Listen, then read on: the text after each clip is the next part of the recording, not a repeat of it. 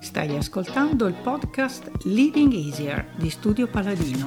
Strumenti, risorse e spunti di riflessione per affrontare il tuo compito di leader in modo più efficace, con più facilità e meno stress. Trovi tutti gli episodi sul sito studiopaladino.com. Episodio 17 come impostare in modo ottimale il processo decisionale.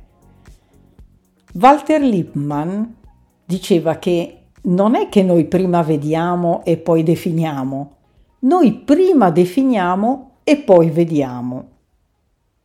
Infatti ogni volta che dobbiamo decidere su qualcosa, dobbiamo renderci conto che il processo decisionale incomincia molto prima di quanto possiamo immaginare.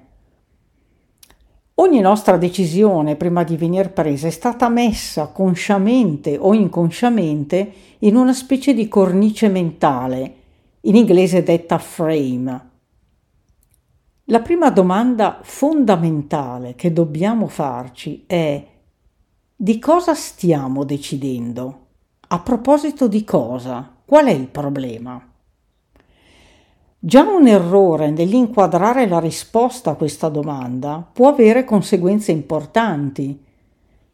Tversky e Kahneman sostengono che il framing è determinato da due aspetti, la formulazione del problema e le caratteristiche del decisore. Quindi quando non siamo consapevoli che abbiamo inserito la nostra decisione in un frame, possono nascere errori anche grossi.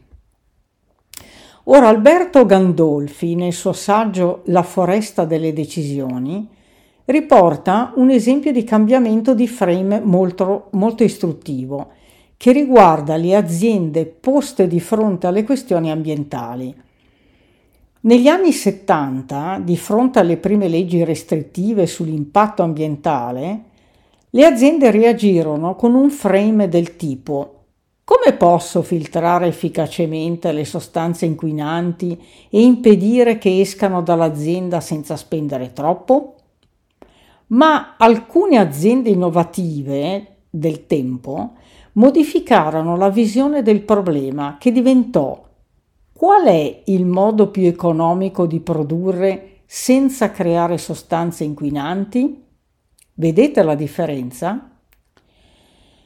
Quindi è importante che prima di intraprendere il processo della decisione impostiamo correttamente il problema, rispondendo alla prima domanda fondamentale, di che cosa stiamo decidendo? Qual è il problema? A proposito di cosa? Poi devono seguire alcune altre domande di chi è veramente il problema, chi deve prendere la decisione, quando dobbiamo prenderla quanto è importante, qual è la libertà di manovra, quali sono le possibilità di successo, quali le alternative. Queste domande incorniciano il problema, creano un frame prima di iniziare il processo decisionale. Quando ci siamo fatti un'idea corretta della situazione di partenza, potremo definire gli obiettivi che intendiamo raggiungere con la decisione questi obiettivi forniranno le linee guida per creare le diverse alternative e scegliere tra queste quella che riteniamo ottimale. In questo processo è importante ricordare i pericoli sottesi alle alternative che portano a risultati irreversibili. Dobbiamo fare in modo che a seguito della decisione presa rimangano comunque spazi per tornare indietro o comunque modificarne l'impatto. Stiamo molto attenti e riflettiamo molto sulle decisioni che chiudono l'orizzonte futuro ad un possibile ripensamento.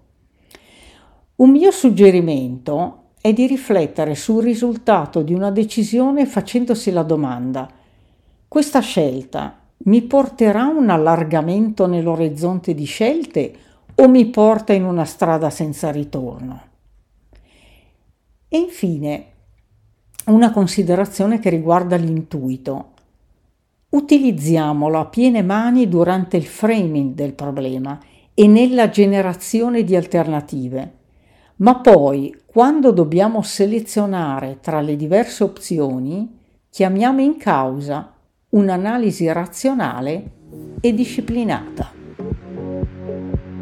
Abbi cura del tuo carattere, la vera base di un'autentica leadership.